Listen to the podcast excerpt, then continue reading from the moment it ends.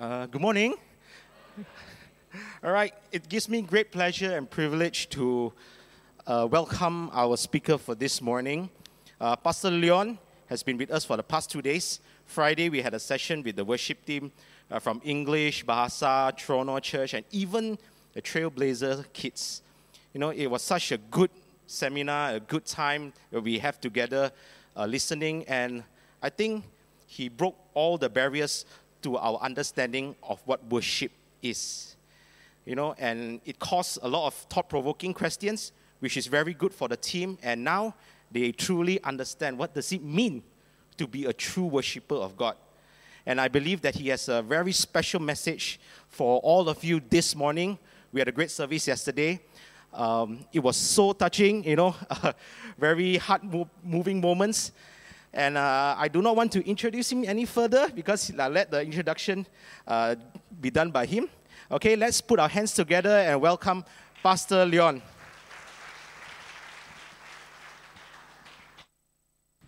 Thank you, Jeremy. Uh, good morning, everyone. Good, awesome. Uh, I really thank the church for the invitation, for inviting me. I think um, uh, although Pastor Mary and Pastor Clement go back with my parents all the way in ministry, all the way in the start, you know, uh, before they were youths together and that kind of thing, um, they don't really know me lah, because uh, I've been traveling under the radar in ministry. I, I, I, don't like the limelight. I actually don't like preaching, don't want to be a pastor. And, uh, but then God has His purposes, and somehow along the way, uh, when, when, when Jeremy called me and said, Hey, Pastor, would you consider coming? In my heart, I knew that the Holy Spirit uh, was, okay, my initial reaction always when people invite me is say, Aya, no need lah, there's someone better than me lah. Right? So in my heart, uh, why don't you invite this person? Why don't you invite that person? But the Holy Spirit stopped me in that moment and tell me, hey, Leon, you've got to say yes. And uh, I really didn't quite understand why at that moment. But over the time of preparation in coming here, uh, I understood why. And uh, I, I, think you will hear it because God has a message for you today. But more, more than that, I need to confess that uh, this is going to be a difficult sermon for me and for you. Uh, this is going to be something that, uh, when I say difficult, is because it, it will stir something with you. Um, because when I wanted to uh, I, I have to confess, uh, do you know that in worship, right, one of the things that we have lost the art of doing uh, in modern worship is the art of confessing to each other? There's no more confessing to each other, right? You can go through church 50 years of your life and you've never confessed to each other. It's possible. And, and so I'm going to confess to you that I didn't want to preach this sermon. I, I struggled with it. Uh, I've preached this sermon to another church before, so it's a reused sermon. Forgive me. It's not that I'm lazy, okay? But when I, I, I, said yes, I knew that this is the sermon God wanted me to preach. I tried to prepare another sermon, but God said, no, this is the one. All right? And uh, why I didn't want to do it, because it, this is a sermon that I have to also uh, be very open and candid about how I feel and what it is uh, that I, I, I, my experience and it will also relate to your experience, I know, in a very, very uh, candid way. And so it was difficult. I don't like to be open with who I am, you know. Baring yourself is sometimes very, to be vulnerable is scary. Okay, second thing I want to confess is that um, um, I, when, when it comes to this area uh, of worship, I really am very passionate about it. And so when I prepared my sermon yesterday, I told myself, okay, I'm going to finish on time, but I didn't. So if you're here and if you're going to prepare yourself to hear from God, I hope I still finish on time. That's my target. But I confess that I might not. Okay? I tell you up front first, huh? Don't be angry with me, huh? Oh, yo, my lunch, uh, Pastor, my lunch, my lunch.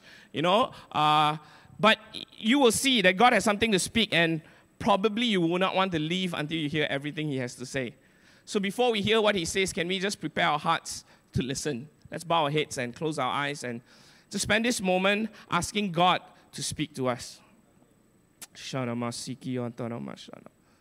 Father, we thank you, Lord, for who you are. We thank you that you're here with us. Thank you that you have invited us into your house. And we pray, Lord, that you will speak to us. You will help us see what you're trying to say to us. Lord, you've prepared me to say these words, and it's difficult for me. I pray that you give me grace and that whatever I said will be received with love. And Lord, I just pray, Lord, also that their ears will be open, their hearts will be open, the Spirit will fall upon them, and they will, they will know your truth, and the truth will set them free. We pray, Lord, all this in the powerful name of Jesus. Amen. So, my area of expertise in, is in worship. I just finished my doctorate in worship last June. Uh, that means last year, not this June, uh, okay? Last year's June. And uh, most of the time when I said I do a doctorate in worship, even pastors don't understand what that means. So a lot of pastors have come to me and say, doctorate in worship, what do you study? Uh? Study music. Uh? You know, why, why music need to study anti-doctorate one? You know, and, uh, and it has been a constant question. What do you need to study uh, in worship uh, until study until doctorate? You know, and it's, it's not easy to explain in one sitting but basically, what we study is the worship of the church from when Jesus came. All actually, we do some Old Testament worship studies, but but we talk about church worship, lah, right? We, we don't really study Jewish worship per se. We studied 2,000 years of worship history. So I study Catholic worship, I study Anglican worship, I study Methodist worship, I study all kinds of worship, Lutheran worship. And guess what? Before that, because I am an AG boy, I'm born in the AG church. I grew up in the AG church. I believe fundamentally in the AG fundamental truths with all my heart. Uh, I never understood these things. And that the joke is right because my father is a pastor in the assemblies of god my mother also my brother was a pastor my wife was a is a pastor in the all of us you know. And so I always say this I am so AG, right, that my blood type is AG positive.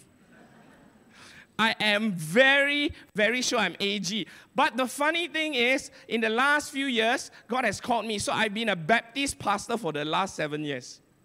Very interesting story. And, I don't have the time to tell you all of that. But over my course of being in different churches, studying different worship, and then when it comes to the modern times, I have noticed one pattern that is very clearly happening. And the pandemic had made it very clear to me uh, that this was happening. So, uh, oh, there's another confession I must make. Uh, all right, yesterday I confessed, but today I'll confess again. Um, how many of you love the pandemic? Wow, one person. Wow, very good. You and me. To a few of you, okay, awesome. Most of you, like, that was the worst experience in your life, all right? And I must confess to you this. While I was doing my doctorate, I'm supposed to finish it up in seven years. That's like the maximum limit. Okay, one year I fell sick, so they extended for me another year. And then another, then on the ninth year, what happened was the pandemic happened. See, I actually extend, extend, extend, extend, all because I was doing ministry busy and all this. I couldn't finish it. And I said, oh yeah, never mind lah, God, no need to finish lah. It's okay lah, the doctor is not important lah. Yeah, what lah, just a piece of paper anyway. You know, no need lah. Then on the ninth year, the pandemic happened, and then the, I thought ninth year I didn't have anything, right? I couldn't hand up anything. Uh, this, then the, the school said, oh, because of the pandemic, we get a blanket one more year for everyone to finish their thesis. Guess what? Then my mom turned to me, Leon, you see, you see? The whole world must go through pandemic, so you finish your doctorate, you better finish. Huh? So I confess to you, I'm sorry you went through the pandemic. It was because of me, okay? No, I'm just joking. But I share that story because what I went through the pandemic shaped me tremendously because my thesis, although I knew what I was going to write up about, the, the, the pandemic actually solidified it for me. And so my introduction is going to be rather long, and I'm going to tell you the story of it, and, and you're going to understand why. All right? So during the pan, um, seven years ago, seven years ago, something happened to my family that you have experienced just quite recently. My father passed away. Uh, it was at Bersih. He was coming home from Bersih. Uh, there was a hit and run uh, there was a lot of suspicion that it was intentional. And we lost our father as he was serving the Lord. And um, after that happened, um, see, my father was the cook in the family. My father always cooks, and he's the one that cooked for my entire life, not my mother. It was my father. And if you know my father, if some of you have met him before, he has come here and preached before. Pastor Clement and Pastor Mary knows him very well. They've probably ate what he cooks. Uh, he's a great cook. He loves his food. And you can see it not in just the fact that he will cook anything, he will cook up a storm. Um, it is also seen in his size. All right? So my dad is, if you see me, I'm exactly, look, I look like my father exactly except the size. Right? Because he loves food and I don't. Okay? But he passed away, and after he, did, he passed away, for me, my mom, and my brother, um, so one of the favorite things we like to do is, or we, we, we, we look forward to coming home, is my dad's cooking. Every day I would make sure I'm home because he will cook dinner and lunch for us, and it will be, I didn't, I took for granted how important those meals were. But when he was gone, it was so hard for the family to eat around the table anymore.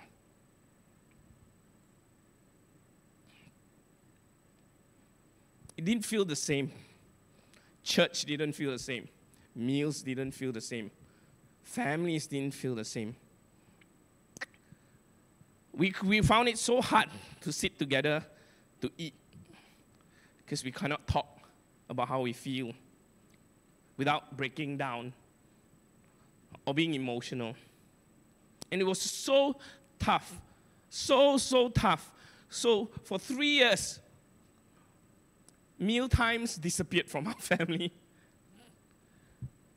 But during the pandemic, what happened was no choice at all. All of us locked together. What was happening was not just my father, my, my no, no, sorry, my mother, not father, sorry. My, my mother, me, my brother, my wife, and my children were together.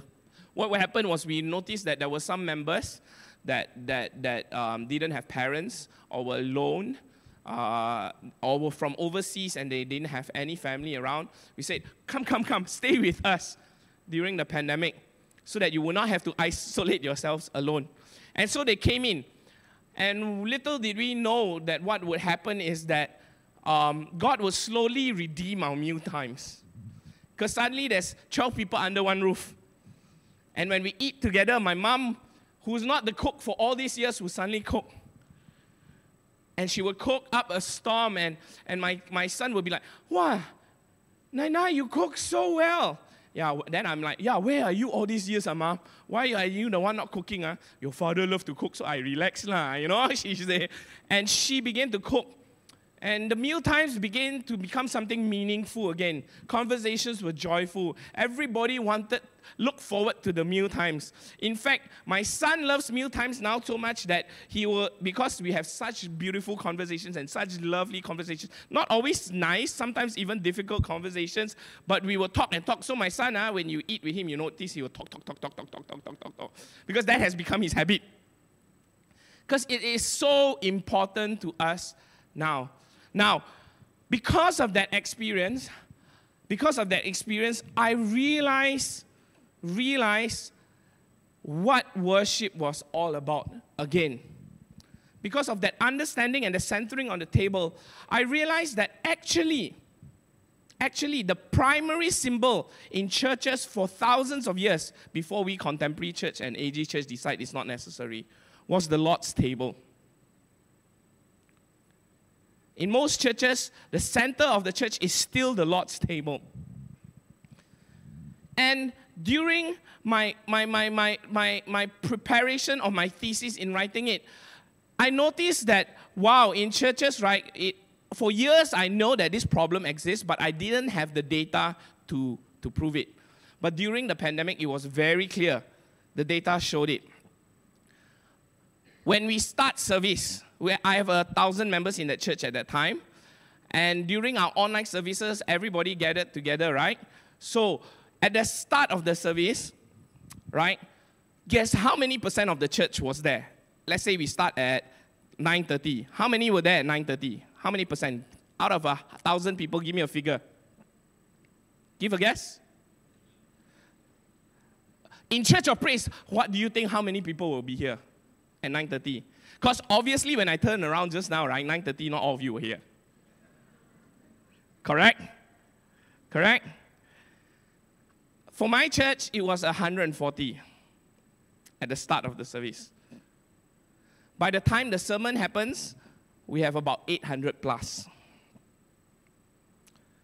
But before the sermon, right at the end of the sermon, before we even give the benediction, during the response song, the number will drop to 80 people only. Now, this is not uncommon. Before the pandemic, we would realize that this is happening already. People will come late. Before the service ends, they will go. And I always wondered why. And during this pandemic, God showed me why. And so my entire thesis, my entire doctorate is about that. And today, in one service, I'm going to try to tell you my 10 years of work. That's why I took so long. Long.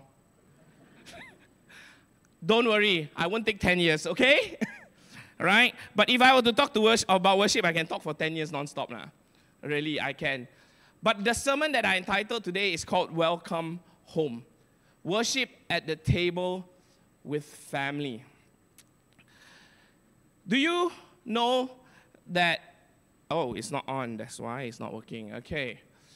That I want to ask you this. Remember a time when church was home? I think there's a problem with church today. Church has become an organization, has become uh, a breakfast club, or maybe a social gathering it has been so many things, but it has not become what God intended it to be since the beginning. See, God's intention was church was supposed to be family. Family where we love one another, where we spend time, we look forward to being together, we look forward to a time where we love each other, share our problems, be able to, you know. And when you spend time and you enjoy time together, you just don't want to leave. You know, teenagers, when they go out with their friends, they just don't want to leave. They never want to go. But, church, if there's any opportunity for you not to come, you won't come. Any reason at all. And in fact, it was so hard. We were talking yesterday, and then during the pandemic, one of the things uh, that they say Pastor Clement uh, really struggled with was he was saying, for the first time in my life, I have to tell people, don't come to church. Because forever and forever, ch- church is like home. And that that we invite people and we've said this oh we are family church we have used all these terms but oftentimes, most of us can submit this. When we come to church, it does not feel like family.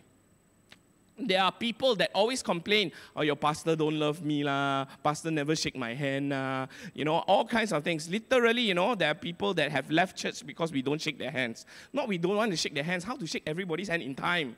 You know, sometimes you just cannot, you know. But here is the case where I think over time, just like in my family, whether it be some drama happen or something has happened, over time, we have lost this idea of church being a family.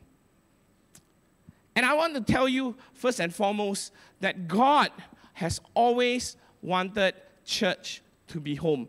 So, in summary, my 10 years of studies, I summarized it into one sentence. Amazing, right? So if you remember this, you remember everything I worked 10 years for. So difficult, but I only came, I came up with this. Why do you take 10 years to know this, uh, Pastor? You're not very smart. Yeah, I'm not very smart, don't worry. But this is what God revealed to me. Worship is the invitation of the Father to his house of love, where we enjoy relationship with him through Jesus Christ and fellowship with each other through the power of the Holy Spirit. Let me repeat this. Worship is the invitation of the Father to his house of love, where we enjoy relationship with him through Jesus Christ and fellowship with each other through the power of the Holy Spirit.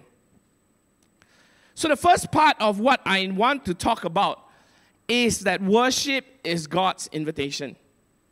Now, most of the time when I teach about worship or I talk about worship, what happens is that a lot of times when we use the word worship in our songs and all those kinds, it always talks about what we do.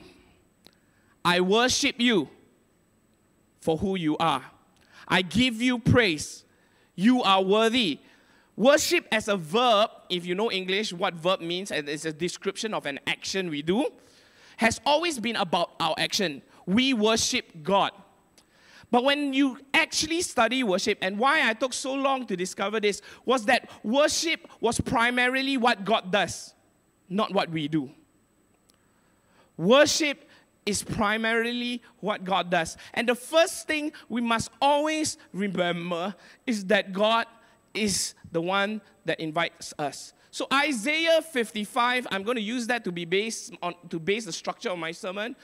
Says this: Come, all who are thirsty, come to the waters, and you have no and you who have no money, come buy and eat. Come buy wine and milk without money and without cost. Why spend money on what is not bread, and your labor on what does not satisfy? Listen Listen to me and eat what is good, and you will delight in the riches of fare. Give ear and come to me. Listen to that you may live. I will make an everlasting covenant with you, my faithful love promise to David. See, I have made him a witness to the peoples, a ruler and commander of the peoples. Surely you will summon nations you know not, and nations you do not know will come running to you because of the Lord your God, the Holy One of Israel, for he has endowed you with splendor. So, the fundamental structure of our worship, the form, the order of our worship that is biblical, has always been this. For 2,000 years, this has never changed. The first thing that happens in worship is that God is the one that gathers us to worship. God gathers us, He speaks to us, we respond to Him through the table, and then He sends us out. You can see this pattern in every part of Scripture. Isaiah, God gathered him, showed him who he is. He realized he was unclean. God touched his lips and then says, Go. I am sending you. We always end at here I am, send me, right? But we always miss the verse after that. Go. So, this fourfold order, this pattern has always been the, the, the crux of how we worship. And I think the one that we miss the most in our worship today is what I call the gathering. The part where we gather ourselves we are together again, just praising the Lord. We love to sing that when I was growing up. But the idea that we are the one that gathered, and when we gather, something good is going to happen. But the true essence of singing a song like that is saying that God has gathered us. And I think we have forgotten that. We've forgotten that God is the one that invites us to his house when, when my father, when, I, I, when God called me to serve in Singapore, I refused. I didn't want to. Uh, I love serving with my family. I never want to not serve with my family. And so I said, God, why? And then he called me to Singapore, of all places. I'm like, Singapore, they don't need me lah. Send me to Timbuktu, uh, Africa, somewhere there. I will go. But Singapore, they don't need me lah. You know why, God? Why do you want me to send me there? So I refused. I struggled with it, and uh, finally I relented. Uh, and the result of which uh, I found my wife. So God knew lah. God knew that I had to go all the way to Singapore. I told myself when I went there, I'm not going to marry a Singaporean. failed, failed. I married a Singaporean. And, uh, but anyway, the story I'm telling you is because when I was there, I get very homesick. Because I love to be at home with my family. Home was such a place that I felt safe, felt love, felt everything. And so, even no matter how busy ministry was, after Sunday, every month or more than once a month, uh, I would drive all the way back from Singapore to KL to see my parents. And then after that, on Monday, after uh, lunch, I will drive all the way back and then Tuesday go to work. Because I just wanted to be home. Uh, I'm not a food person. I'm not a foodie. You know, when I Jeremy first invite, uh, invited me, he said, "Oh, you're going to love the food here. Yeah, everything. The draw of Malaysians is food, right? Yeah, you know. And I'm not a food person per se. You know, or at least I thought I was not. You know. Then when I went to Singapore, uh, no matter what I eat, uh, I cannot feel satisfied. Cannot feel satisfied. You know. I didn't know why, you know, I kept eating more, but I still feel hungry, you know. And then after that, my mom came over one time to visit me. She stayed for one month. Then she said, Why I always feel hungry, ah? Then I say, I think it's because the food don't satisfy. You know, and that's my theory, lah. I'm not sure. But we kept, you know, and uh, little did I know that my, my wife would be someone who loves food so much. She loves food. So uh, in fact, I was trying, you know, in my marriage, you know, they teach you learn the love language of each other, right? You know, love. So I tried all the five love languages, jadi. Didn't work, you know. Why my fa- wife, uh, all the love language? Then I realized when I was dating her, every date was, hey, Leon, can you bring me to this part of Singapore because I got motorcycle? This part of Singapore for me to try the food there. So then get married, and never bring her already. Then I realized, alamak, all this time, food was her love language. And in some ways, right, I realized for most Malaysians, uh, food is our love language. Isn't it? And that's the case, you know.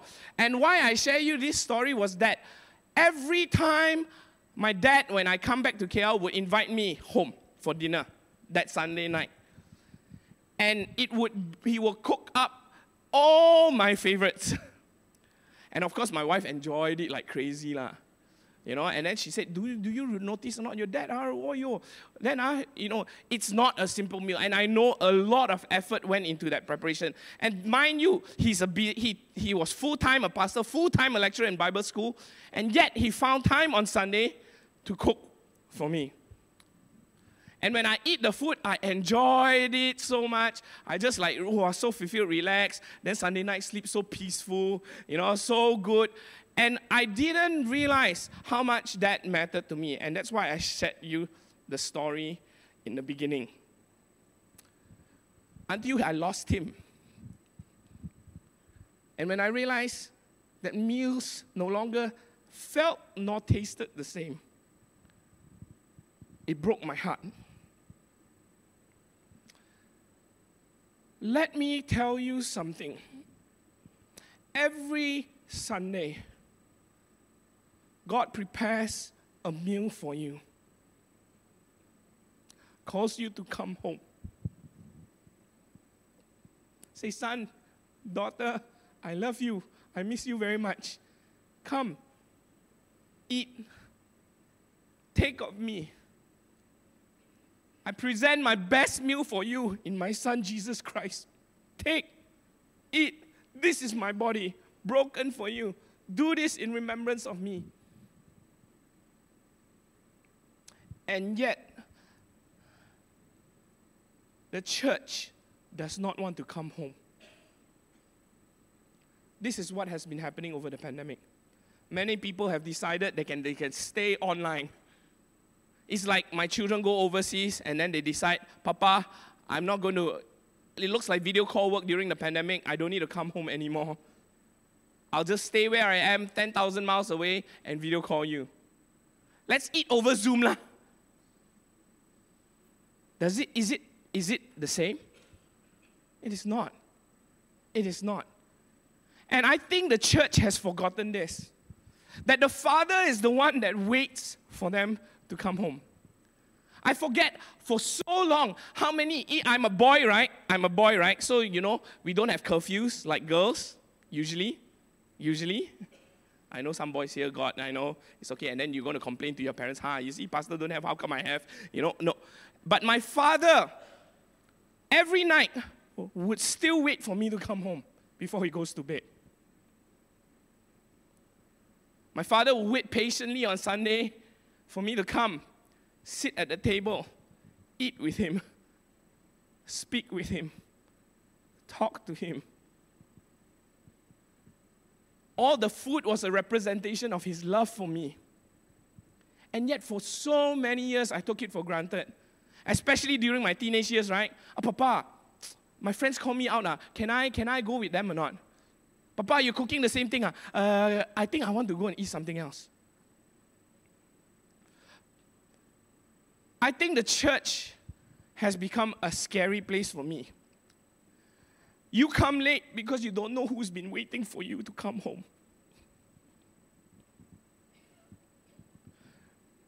You don't you come late because you don't realize that he's been waiting to spend time with you.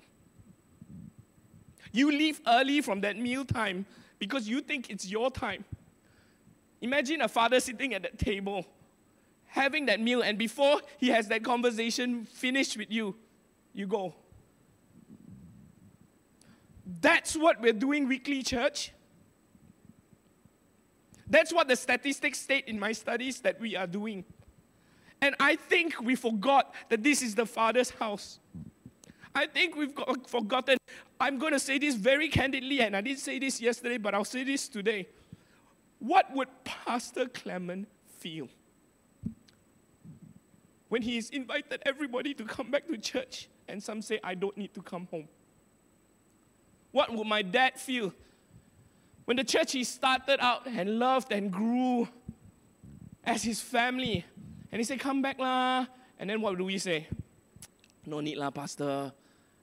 It's okay lah. It's too difficult lah. This is what has happened post pandemic. And this has existed before, but it is exasperated now. We think we come to worship by our invitation and we forget who invites us. And, church, I think this has to stop. I think we need to remember that church is a home where our Father in heaven looks forward to the time at the table with us. He offers His best in Jesus Christ, gives us the Holy Spirit so that we can enjoy the love and share it with each other. And yet, I must say this the church has failed to recognize that all over the world, not just here. It breaks my heart. But when I realized that, when I saw how much my father loved me, I regretted all those times I took for granted, those times he invited me to the table. And when I remembered this, I treasured so much more that time we had at the pandemic around the table because I realized it was not my table, it was the Lord's table. We take away the symbol and we've forgotten. We've forgotten that worship is centered around the table in the Father's house. He says, Come, Come, all who are thirsty, come to the waters. Come, you who have no money, come buy and eat.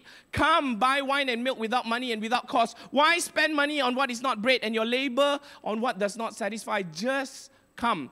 You know, there's this thing that happens lah, uh, in church nowadays, right? When we're planning as leaders and then we're, we're preparing for events, then we say, oh, yo, the cost is very high. Like, let's, uh, uh, uh, then the suggestion will be sometimes, let's give it free. lah. Then a lot of people say, what? Don't give free. People don't appreciate one. Right not? I think that's what's happened. God gave us his invitation for free at no cost. He paid the price for it. It says here, come buy without money because the price has been paid. Give free means we take for granted. But I think, church, we need to start to realize at what cost that invitation came.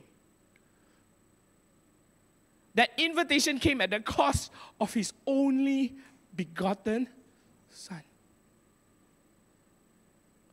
There you come late, church. I hated coming early for church. My dad was always 15 minutes before church. If you're not there, means we're late. I'm like, huh? I'm on time, what? You know, what's the problem? You know?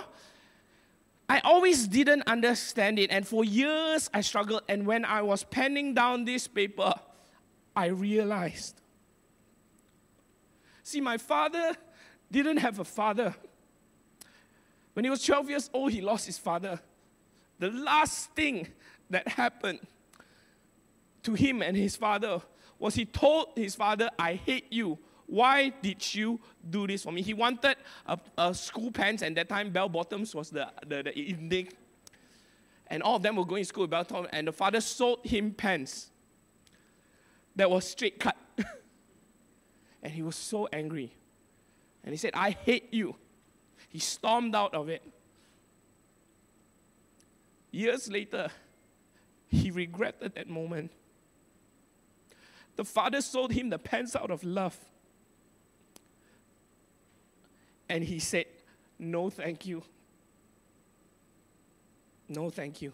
And when God saved him and showed him and invited him and showed him the love as his heavenly father, my father said, I will never respond to my father that way again. I'll be early because I love my father. I know my father is waiting for me, so I'm going to be there on time. I'm going to be there looking forward to the time I spend with him. So, no amount of anything is going to take me away from it. That was my father.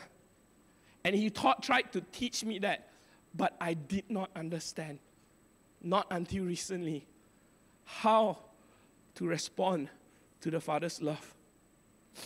You see, when we lose someone we love, oftentimes we remember how we've taken them for granted, isn't it? how much you miss Pastor Clement's sermons, how much you miss his presence, what you would give to be on time. Yeah, I should have brought tissue again. Yesterday I didn't learn my lesson. Thank you very much.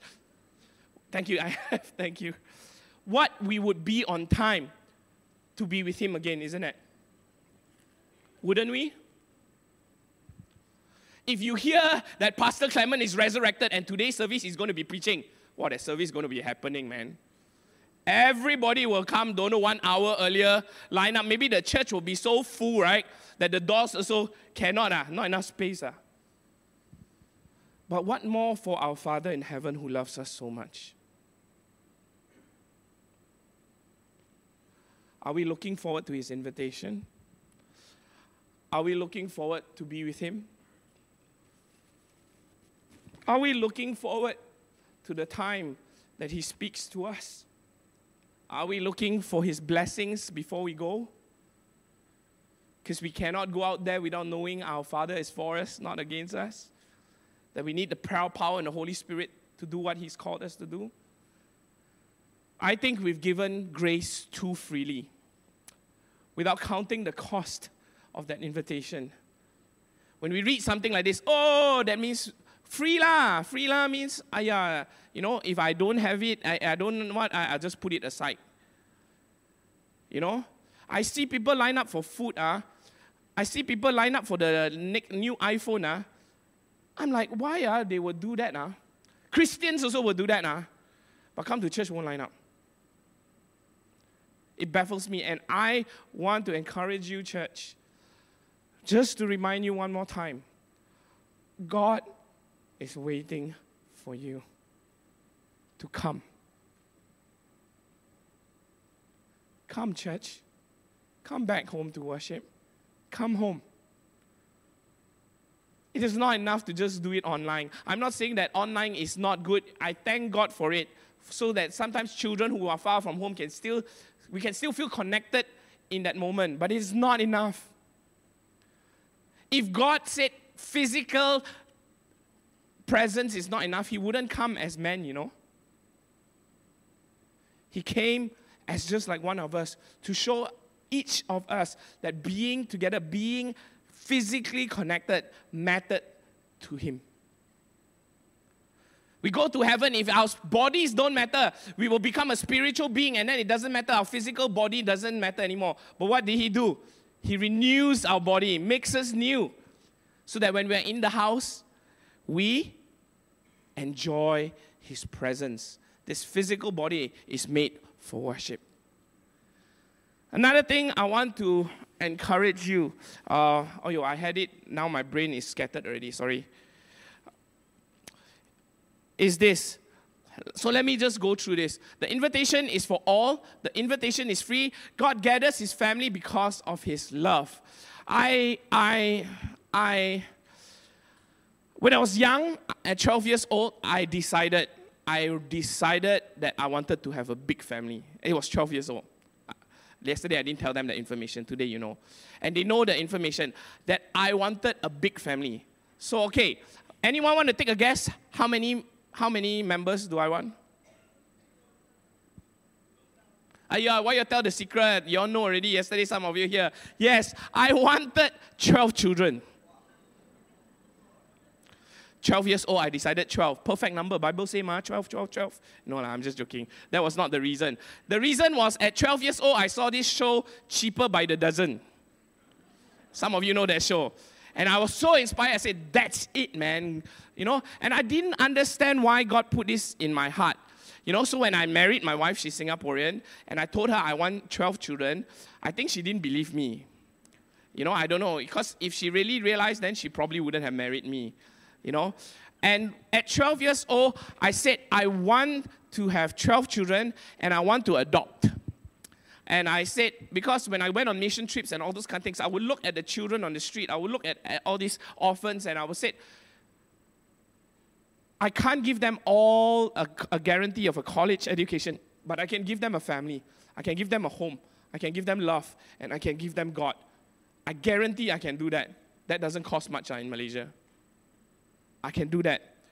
So I made it a point, and so if you don't know, both my children are in Sunday school now. Both of them adopted. Uh, and I realize now it's so, so hard to adopt 12. It's really, really difficult. Even two were miracles uh, by itself. But I'm still working on it. Uh, but then my goddaughter, so during the pandemic, one of them stayed with us, and uh, uh she was Filipino. And uh, during the whole pandemic, end up that she was dating, she wanted to get married. I marriage counseled them, and then she said, "Will you be my godfather and walk me down the aisle?" So I have five godchildren, including her, now. And then my wife said, five godchildren, two already. Then you got four dogs, so you got eleven. One more only, huh? Why I share you this story is because I wanted a big family. And I realized that God was the same way. He wants a big family. He says, In my house, there are many rooms. I want to fill them all. Everyone I want to invite home. Not just these ones that are sitting in church. My heart goes so big that it is not enough. 12 children, not enough. I want them all. That's the extent of the father's love. So 12 children, not enough ah, idea. More, okay? I've never said that to her anytime until now. She got no chance to reply, that's why. but anyway, but I really understood that God planted this heart in me because of who He is. He's a father that invites us all, and He wants all of us to enjoy Him and the family. And the invitation is to those who will respond to him. He never forces us to be his children. He adopts us all to be his children. And he says, When I see you, I see Jesus Christ. No difference. You are as precious to me as my only begotten son. But you must want to respond that way. And I realize that most of my life, I respond like the prodigal son instead of the begotten son. Ever since I realized that, I have made myself and pledged that I will never ever respond that way again. Ever since God has revealed to me, I've told myself I will be on the quest to tell the church that God is inviting them home. It's a simple truth, but I don't know why we've forgotten it. I don't know why. And the best part about coming home and having that meal, I told you, is that, that fulfillingness. If you look at the verse, it says, you know, uh, come, why do not spend on things that will not satisfy? You know, when we come home, when we have the best meal, when we feel safe and sound, and we feel all the love, we feel so fulfilled, isn't it? We feel, feel so fulfilled. I pray that, and then that you would realize that when you come on Sunday, when you come to worship God, not just on Sunday, but every day of your lives, your Father wants to you to be fulfilled. To know that He is with you. You're not alone. And that he showed through the gift of his son. So, this is the second portion of the worship. First, the gathering is God's invitation. The second, he speaks to us. He shows us, he demonstrates his love. He don't say, I love you. You know, a lot of people, uh, like our government now, we always say talk only, no action one. Right? But our God is not like that. He says, I love you. And he made sure he showed us he loves us.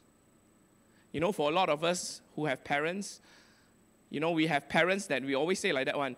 Our parents didn't tell us we love, they love us, you know, all their life. Most of our parents don't. Isn't it? But we know they love us, lah. That was not our Heavenly Father.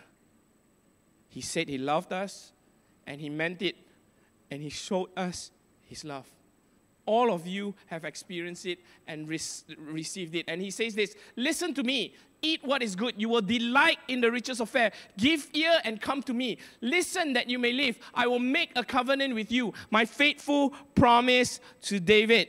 The Father invites us to receive the best that He has to offer His Word, Jesus Christ. It is good for us. Yet, the problem is, until today, as humans, we have the same problem it is not the problem, and most people, when they study uh, uh, uh, uh, the word or they hear the gospel, they say, We sin against God. Do you know that sinning against God, right, was actually not about rebellion, not about mm, disobedience to God? It was this. Read Genesis carefully. Genesis states for us God created this as good, this as good, as this as good. If you read very carefully, He is so specific about what is good because those things were created for us. Everything was created good for us. And as he say, there's two things that's not good. What's the two things that he says is not good? It's not good for man to be alone. Second, not good for you to eat from that tree of knowledge and good and of evil. Two things only, not good. Everything else I created is good for you. You read Genesis 3 carefully. When Eve took the fruit, she looked at it. What did the Bible say she said? It looked like it was good for food. Read carefully your Bibles. Most people read Genesis don't even realize this. That what we did was we decided what was good for ourselves. God say no good. We say good. Until today, same thing one. My children ah, try to feed them medicine. Ah, ah, ah. Your children not like that. Wow, y'all got very good children. Uh. The other day, uh, we, we came here. My wife, my, no, uh, my, my, my daughter has a lot of phlegm. She just recovered. Okay, so she, we have to do the nose rinse, you know, to, to help her flush out the, the what. Wow, I think the whole hotel can hear us. Uh. She, it was like I, I was killing my daughter. Really, the way she screamed, I was like, ah, I don't want, I don't want, I don't want, you know. And I said, it's good for you, it's good for you. That is one of the problems we have. We decide what's good for ourselves. Ever since we're a kid, you don't need to tell them one. They know what they will decide what's good for themselves, isn't it?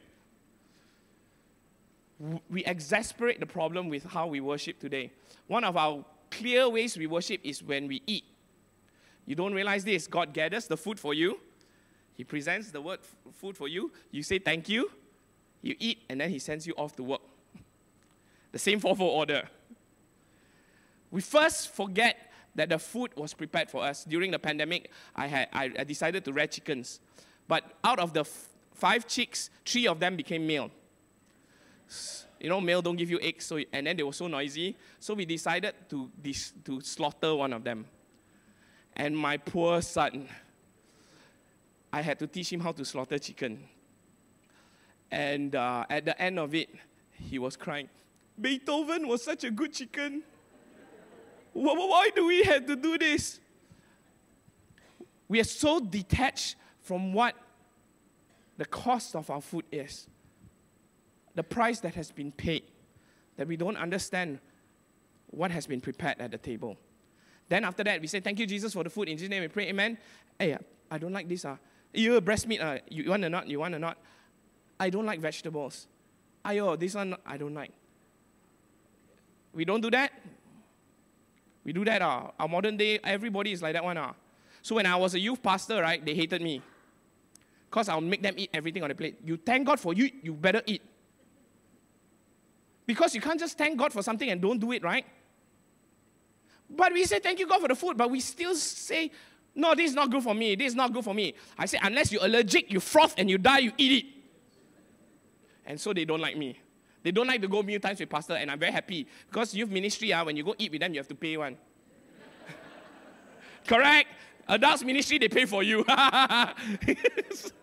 so anyway, I'm not just joking, okay? It's not real, okay? Um, but literally, that's what we do with our worship. Even as we eat, we do that. We do that in church. This pastor someone, oh, yeah, not for me. Ah. Ayo, today, oh, you're very dry. Ah. Ayo, wow, this pastor so good. Oh, so good, so good. Oh, you know, wow, this worship leader, worship leading. Ah. Okay, la, I come at 10 o'clock. No? That doesn't happen in church of praise. Oh, sorry, I'm preaching to the wrong crowd. But sad to say, no matter where I go, I know that this is happening. We are not worshiping because God has prepared the good for us and we realize it, you know. We like like like when God give us good med- uh, when we give the parents give medicine when God prescribes to us, hey, stop sinning. Uh. No, no, no, I don't want. We haven't grown up. Uh, so sad, oh.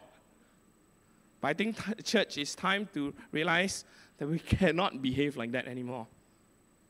It's good for us to come home and our Father has good in store for us. Not all good means we like, ah. Some good, really not so nice. I always don't understand why God create all kinds of vegetables. I don't understand why bitter gourd has to exist. My father cook it. I told you my father cooks good, but when he cooks that, I'm like, bad. You must be joking. Why? Why? They say eat. It's good for you. Solo, good. you know. Yes, it may be a bitter pill to swallow today, but I hope you remember how much good He offers to you every week, every day, every moment of your life, and you will eat it with great joy, remembering how good God is. We have forgotten how good God is. We've forgotten how good the table is. We've forgotten how good that mealtime is. Let us not forget. Let us remember. It is a gift and it brings us life. Because without this food that God gives us, where will we be? Malnourished and dead. But because of what He's done, we have life. Come back home, partake of Jesus Christ. You know, there's a lot of people when we did the online communion thing, right? We did it without much consideration, much theological thing. In fact, the Catholic Church and Anglican Church refuse to do communion online because they say it is not the partaking the way God intends us to, which is as a family. And family come together only we do it. The meal is centered around the table. We must come home first. Then we will partake. And now the, our worst fear as pastors, as scholars, has happened. Everybody think they can partake, partake communion wherever they want, whenever they want, however they want. Rather than remembering it comes at a price. And we only partake it when we're together as a family. And God has been faithful to do this. God never failed even at the cost of his son. He gave it all. He's been faithful to prepare a meal for you for thousands of years. There is not one Sunday in our history that he's ever failed to prepare the table for us. Do you realize that? Never has he failed. But I think the church has failed to come home. I'm sorry I have to say it very candidly. But I, as a father now, can understand what breaks the father's heart. Can you imagine your children coming back one day and say, I no longer need to come home?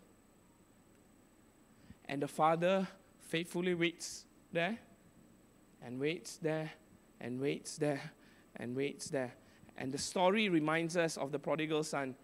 The father was waiting and waiting. And when he saw his son come home, the Bible didn't say how many years, huh? Ah, the son went away, huh? Right? It did say how long the drought is and all those kind of things, but we don't really know how long he went away. But the father waited every moment for the son to come home.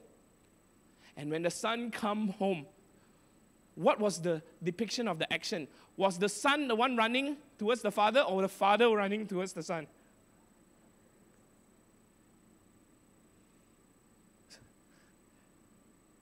When you come in church today, did you know that God was running after you?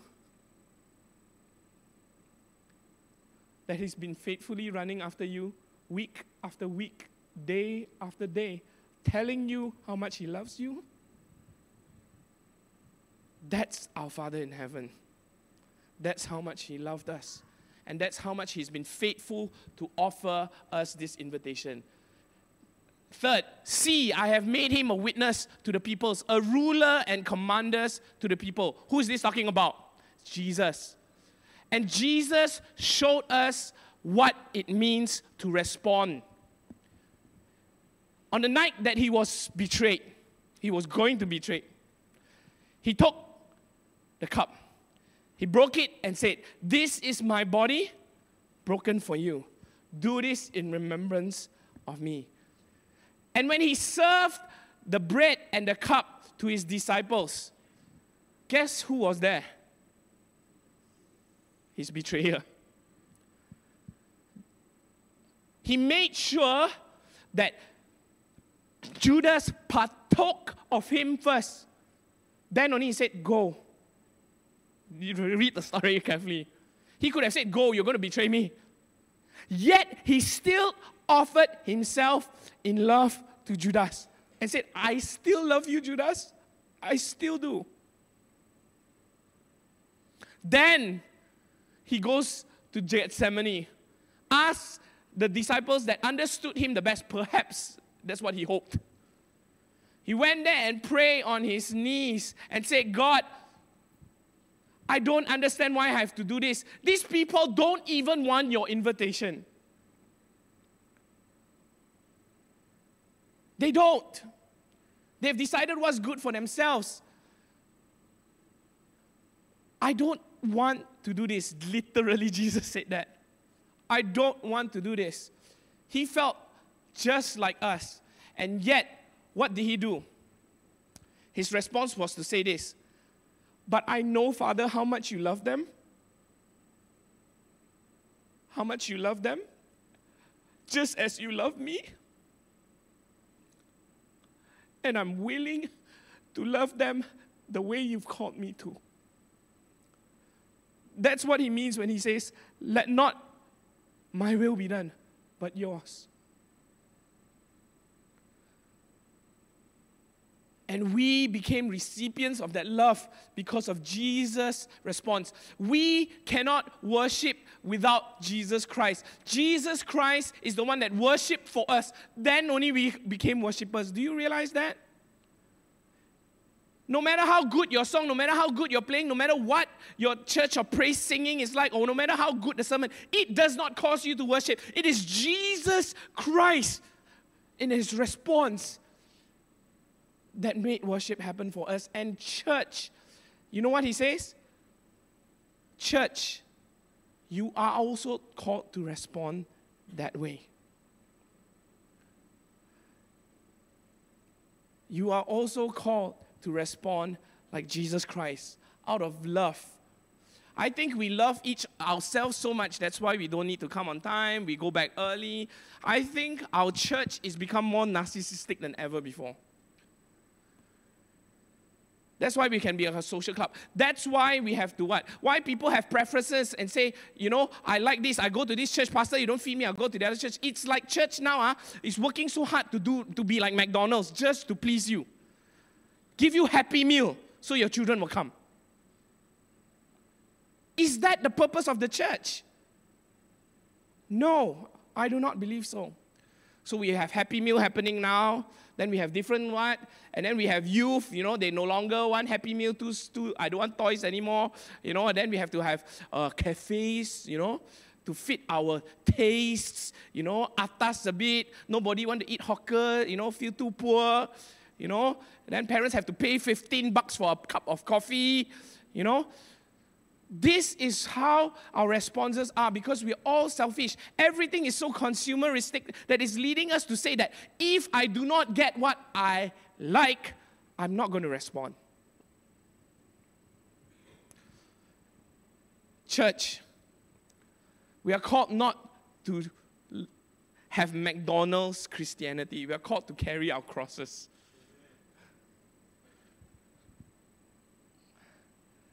And Jesus exemplified that. Jesus demonstrated the best response possible. That was to say, Lord, I love you. I will respond to your invitation. I will follow you. That's why it's so clear. The Bible says obedience is better than sacrifice.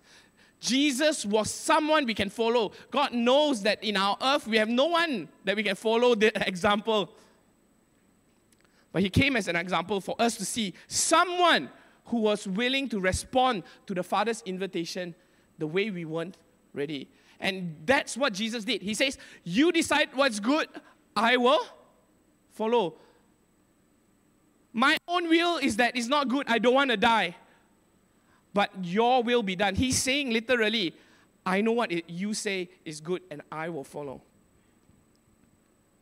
Church, I think the church has failed in this area to recognize this, and sin is abounding in our church today because we decide what is good for ourselves.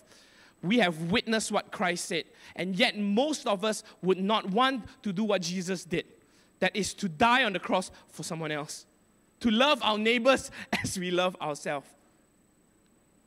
To sell all our positions, possessions and give it to the poor, you know? Acts 2 42 talks about that. And guess what? If I teach that in church today, say, hey, that church member I got no house, ah. can you give him that your house? Ah? They will say, Pastor, you crazy. Ah? Eh, or they will say, this church is a cult. When it's actually the Word of God. We have gone so far from what Jesus would do in laying down his life for others. So we are called to worship like Jesus. The Lord's table, the altar call, the response song is not a passive response. It is an active participation. You cannot, can you imagine come home to your what in the table and it happens, right? When our children come home and then we sit down there, nobody wants to talk.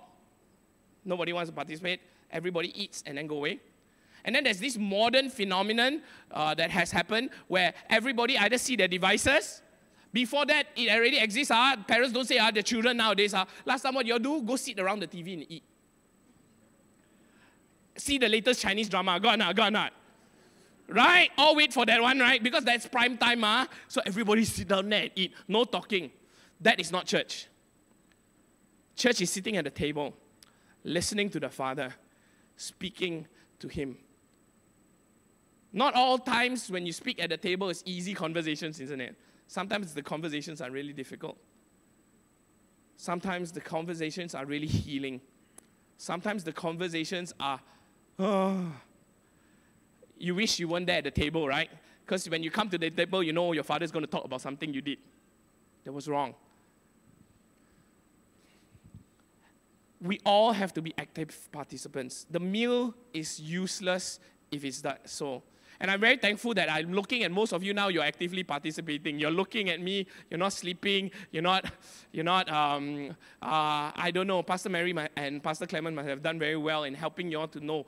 Um, but they're good preachers like, also, like, you know, it helps, like, you know. But this is the point. That's why we say, you know, sing, sing together. Do this all things together because this is what we do together as a family. And when one person doesn't participate, the, the, the, do you realize that in a family, if one person chooses not to participate and pick up the phone and, and refuse to put it down, the atmosphere changes. It feels really bad. Church, I hope that never happens in church anymore. Let us not let's put our preference aside and understand, let's participate. Can you imagine what would Jesus do if he was sitting in our congregation today? Will he be worshiping the Father the way we do? I hope so, that you worship like Jesus. Because that's what we're called to. And if you're not there yet, there's always time to work on it. Next, God prepares a table. It is a response to come and eat, partake of the sacrifice and the person of Jesus Christ as our ability to worship in submission to Him. Now, there's two sides to this coin. One side is where you come and then you realize how much has been done for you and you're thankful. But there's another part of it. You see, most of us also must realize this that we are unworthy to partake of what has been given to us. You know, if you have given an invitation, I tell you, ah, this is another thing. Ah, I always say this to my church. If ah, Najib invite you to meet him, ah, you also dare not come on late. Ah. Whatever put on his the table, you will eat. Ah. Najib, oh.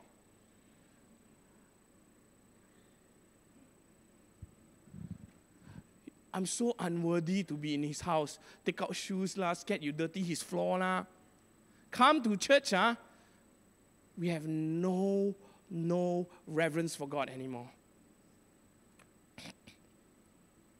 We're so casual.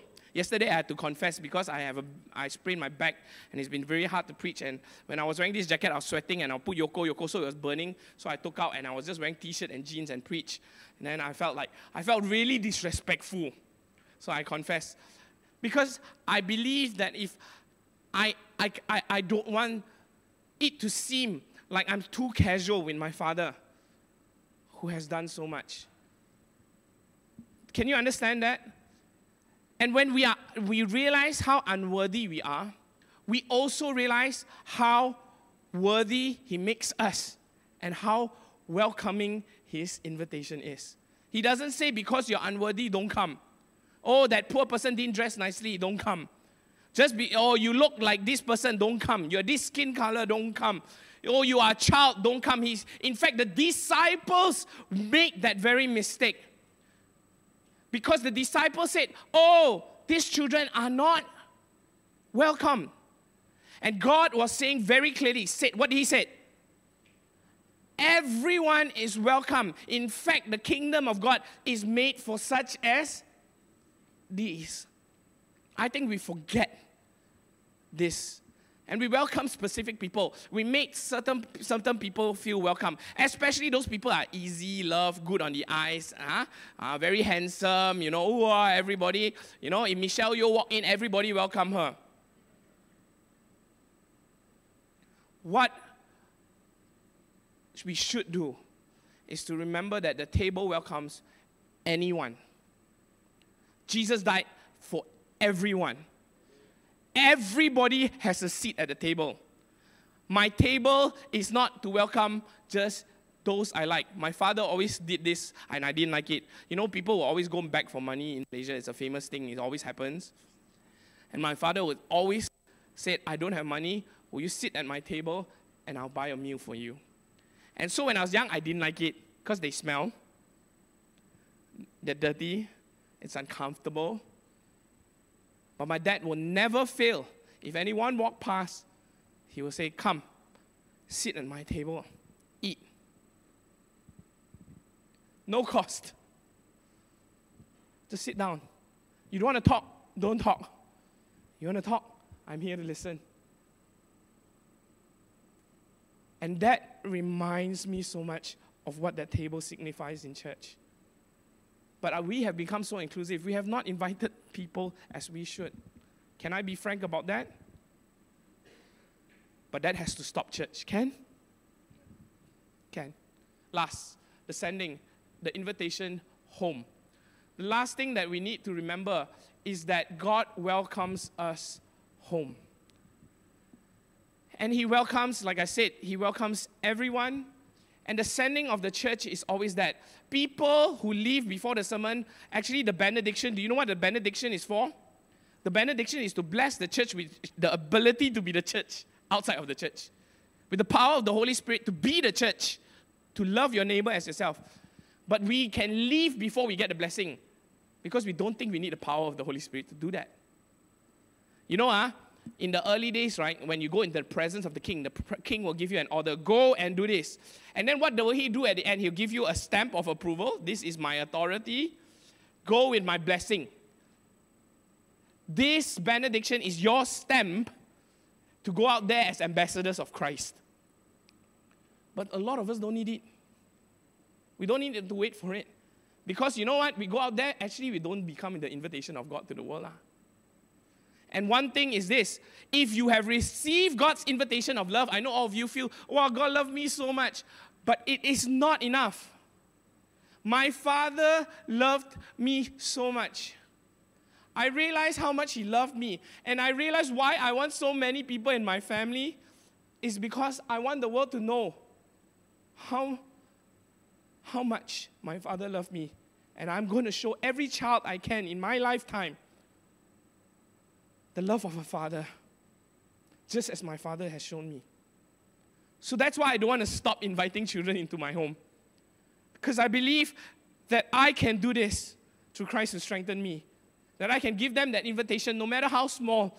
I cannot give them riches, each one a car, each one everything. But I can give them the love of God. Because I have received this love. I must do something about it. You know, ah, uh, we all are. Very good one. We were just talking yesterday well. Some people will drive all the way uh, to Penang to eat food. Oh. Wow, I tell you, uh, when we see good food, uh, when we eat good food, uh, Malaysians are the best, you know. The first thing they do is chick chick. Second, share. Then share already, uh, when people like, like, like, like, and they say, where are, wow, we very quick, oh, go, go, go, go, uh, here, here, here. Uh, you, you, you must go. Uh. Then uh, the person say, are you very far? Hey, I take you, I take you, I take you. So excited when we eat the good food, isn't it? So excited. How come when we taste and see that the Lord is good, we're not as, as excited? Is he not worthy of our Instagram or Facebook posts? Then bring them to church. Uh, eh, you want to come or not? Uh, my church very small. Uh, uh, uh, uh, uh my, my, my musicians, when they sing uh, out of tune one, uh,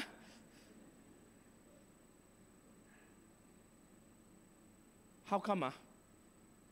I think we're not grateful enough for our family. We're not proud of our home. We have forgotten how good this home is. That's why we don't invite others. See, the Christian home, the worship that God invites us is not, oh, we all enjoy God and nothing else. You enjoy God means you become naturally Wow, they can natural, no need, no need to give evangelism class one eh. You all become food evangelists. But ask you to evangelize to others, pastor can give training or not. How come? Because I think we are really, we've tasted of God's goodness and we don't, don't, don't realize that we are all equipped no, we are not telling you to go up there and tell all the read, tell how explains Genesis to Revelation. We're not asking you to go out there and, and be able to counter every argument that they have about why the Bible is not accurate. La, this. What are we asking you to go and do? Go and tell them that God is good. Ask them and give them a taste of God by living your life so that they can taste and see that God is good.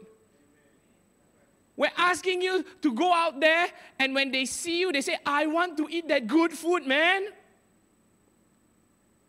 That's all we're asking you to do. And if you want to be a cook and a chef and even present people with the food, oh, come, we're welcome. Come join us in doing that. But I don't think we need to do that. All we need to do is say, God has welcomed you. I welcome you. God has loved you. I love you. Very difficult, man. Actually, quite difficult, lah. So, pastor would help you all to do that, lah, huh? But in a sense, also, I really think it's not that hard. If you really understand this invitation home. Surely you will summon nations to you not, and nations you do not know will come running to you because of the Lord your God, the Holy One of Israel, for he has endowed you with splendor. Who? Jesus we should not be ashamed of it because He is so good. He is so good. God has made it his mission to bring the world back home to him. He sends the church through the power of the Holy Spirit to become invitations of love to the world. Through how we love each other, the world will know that we are his children. And this is another thing that is a problem loving each other the way God called us to. We come home, we sit around the table, we don't want to talk you know that you know what that person did to me, you know. You know, every time one, as a pastor, my job is always to try to be a peacemaker. This member hurt this member, this member hurt that member, cannot see each other, cannot talk to each other, want to leave the church. Oh, yo, yo, oh, pastor hurt them, la, they feel, la, you know, pastor never shake hand, la, and so on and so forth. La. But the effort to love each other comes from us, each one of us, and it is already given us the power to do that. You know that, right? the Holy Spirit is the power to love one another.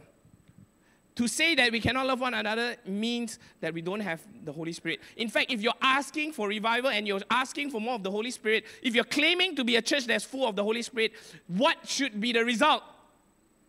You love one another like never before. And God, if there's one thing I hope you get from today's message, is that when I said that worship is the invitation of God right? To his house of love, where we enjoy relationship with him through Jesus Christ and fellowship with each other by the power of the Holy Spirit. I hope you remember that God doesn't want us, oh, I love you so much. Uh, it's just between you and me. No, we are called to love one another. We are called to love one another. And this is a house of love. This family will always love one another. That must be the king. And when we love one another, we will not be ashamed to call people to our house. You know why we are ashamed to call people to our family sometimes to eat together? Because our family fight a lot, lor, don't love one another, lor, huh?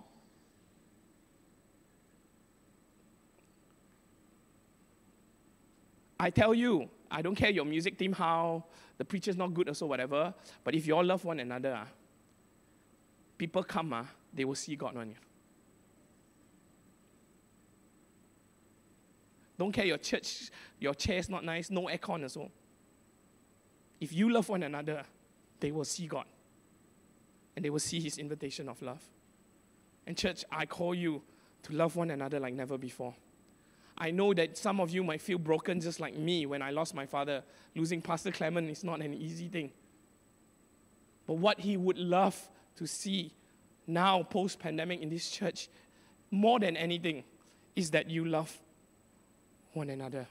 I can say this with an assurance because I know that.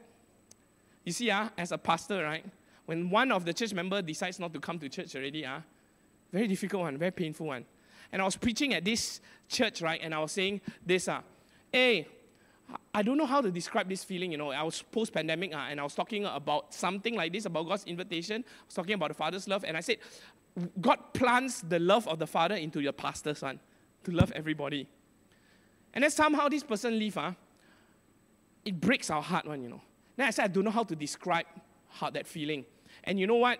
The pastor came up to me, hugged me, and said after this, Leon, I know how, what, how to describe that feeling. It's like a family member died. When someone leaves the church, it's like someone died in the family. And I was like, yes, it is absolutely like that. Yet, we have to live with that grief. We cannot share it with people. Church, there's anything that God wants more for His church than Pastor Clement itself. Is that for you to love one another? That's why Jesus, before He left, He prayed this prayer that they may be one, just as we are one. The blessings of God is ultimately so that we will be able to love one another and offer the riches of God's love to the world He longs to come home. And that's the final thing I want to leave you with. I think we need to come home. Some of us, this is not home. or this has not been home for a while. You don't feel like you belong, or someone has made you feel unbelonged, or you come just because you have to fulfill your duty. You come not because you realize what God has done for you and how much He loves you and how much He's waiting for you to come. If you are a person like me that realizes that, I think it's time to come home. Second, I think we also need to realize that God wants a big family. he wants everybody to come home. That we are extension of God's love to ask people, not come to church, not come and see who my pastor is, not come to see who that worship leader is, or not come to see the good music, not come for all those things. Come home. Because there's a father who loves you very much and is waiting for you to come home. There's two things we're called to do, and this song really reminds me of this response that we should make.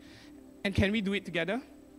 Let's make this our active response to say, I'll come to the Father, though my gift is small. Broken hearts, broken lives, He will take them all. Let's stand.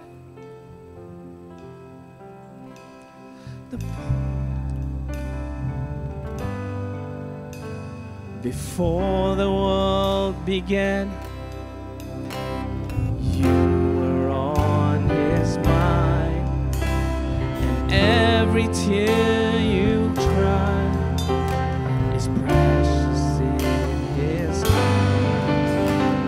Because of his great love, he gave his only son. Everything was done so you would come. Nothing you can do. Nothing you can do to make him love you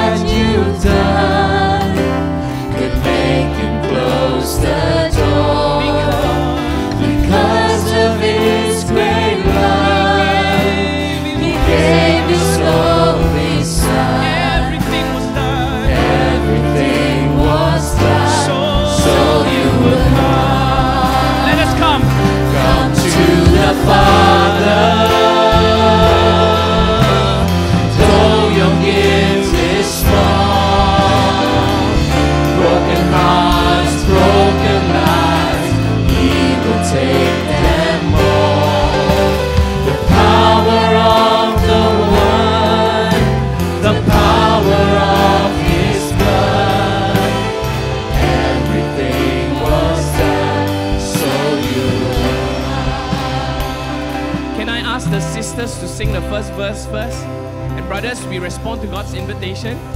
Then after that, brothers, we will sing the second verse. And sisters, re- respond to God's invitation. And then in the chorus, we're going to make a response, a rousing responses to, together and say, We come to the Father. Can we do that?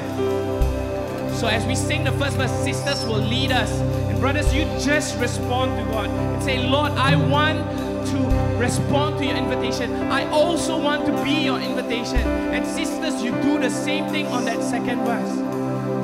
But then we're going to make a united response as one family. We welcome to the Father. It doesn't matter whether we feel we are gifted or not. We know that our Father welcomes us home. Church, let's respond together to His love. Sister, lead us. For the world Thank you,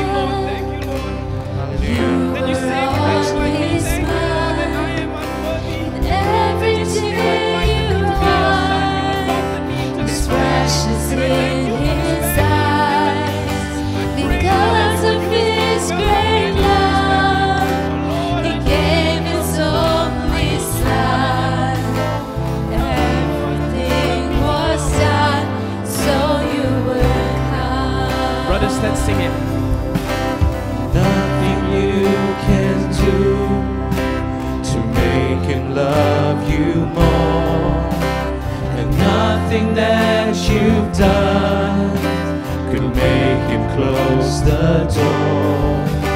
Because of his great love, he gave his only Son. Everything was done so you will come. Let's come to the Father. Come to the Father.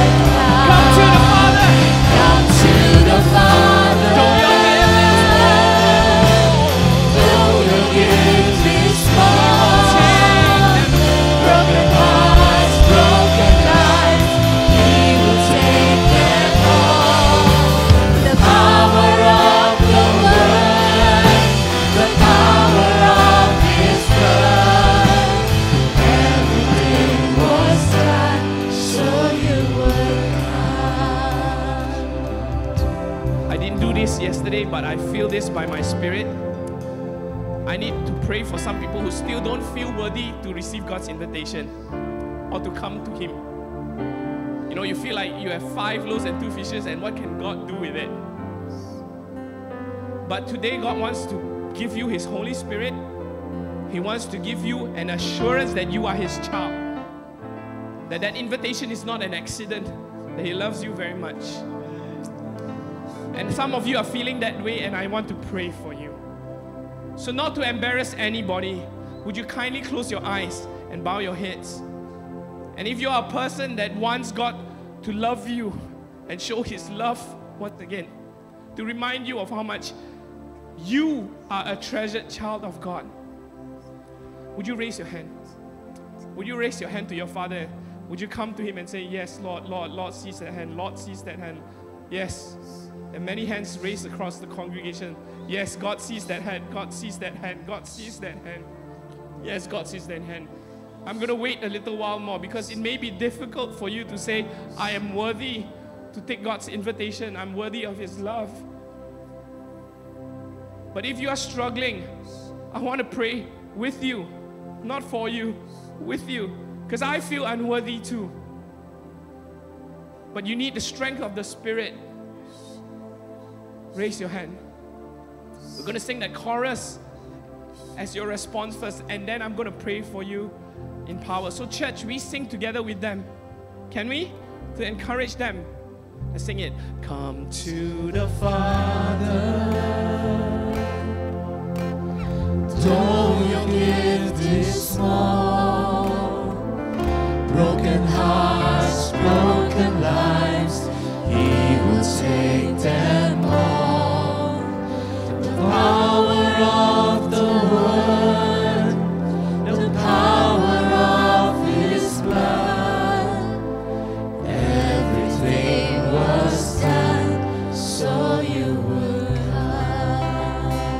Father, I begin to pray for my brother and sister. I, I feel with them because it is so hard to fathom how much you love us. It's so hard to accept that love because sometimes we feel so unworthy of what, and sometimes we have done so many things to break your heart. Today we ask for your forgiveness. Today we ask, Lord, that you will release us from this fear because the Father does not want us to sit outside and wait. He wants us to come home. And Lord, you have given this invitation to these people, and they want to come. They want to know your love has set them free. And Lord, today, by the power of the Holy Spirit, will you please, Lord, help them know, Lord, that they have a seat at the table, that they are your favorite child, and that you run towards them, that you are longing for them, Lord. And Lord, may they respond to you, not out of trauma in the past, not out of fear, but out of love. Knowing that their little response of just saying thank you or just saying, Papa, I love you, is good enough for you. And Lord, I pray that as they learn that you will set them free to greater heights to express their love to you, they will not be afraid to dance before you. They will not be afraid to sing. They will not be afraid to tell the world of how much they have received who you are. They have come to you And today, by your word, I declare, not because I am someone better than them, but I know that this is your truth, that you have welcomed them home. And we thank you for that grace. We thank you for that truth. And we pray that you will help them to always remember that invitation. Even if they felt like they have responded badly in the past, from today onwards, you will take their response and you will be pleased with it. Thank you, Lord, for that we can pray this with the assurance that the power of the Holy Spirit is with us to overcome all things. Yes, Jesus. Hallelujah. In Jesus' name I pray. Amen. There's one more thing I want to pray for the church. Can I do one more thing? I want to pray for this church to be the most loving church ever. Amen. I want to pray that this church will welcome everyone home. Amen.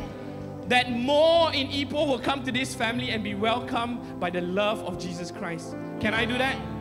So can you, church, raise your hands and I will bless you with the power of your Holy, the Holy Spirit and the unction of the Holy Spirit to become disciples of love. Oh Lord, Shana Masike Masoro Kasantaraya. Hide Kera Masore Kasantara Masheria. Sora Masore Generiera Masantara Mashia. Yes, Lord, yes, Lord. These are your children, Lord, who love you, who are called according to your purposes. Shiriara Masotara Masiriende. Oh Spirit, fall upon this church, Lord. Oh Lord, came to revive this church with your love, oh Lord. They will not forsake their first love, Lord.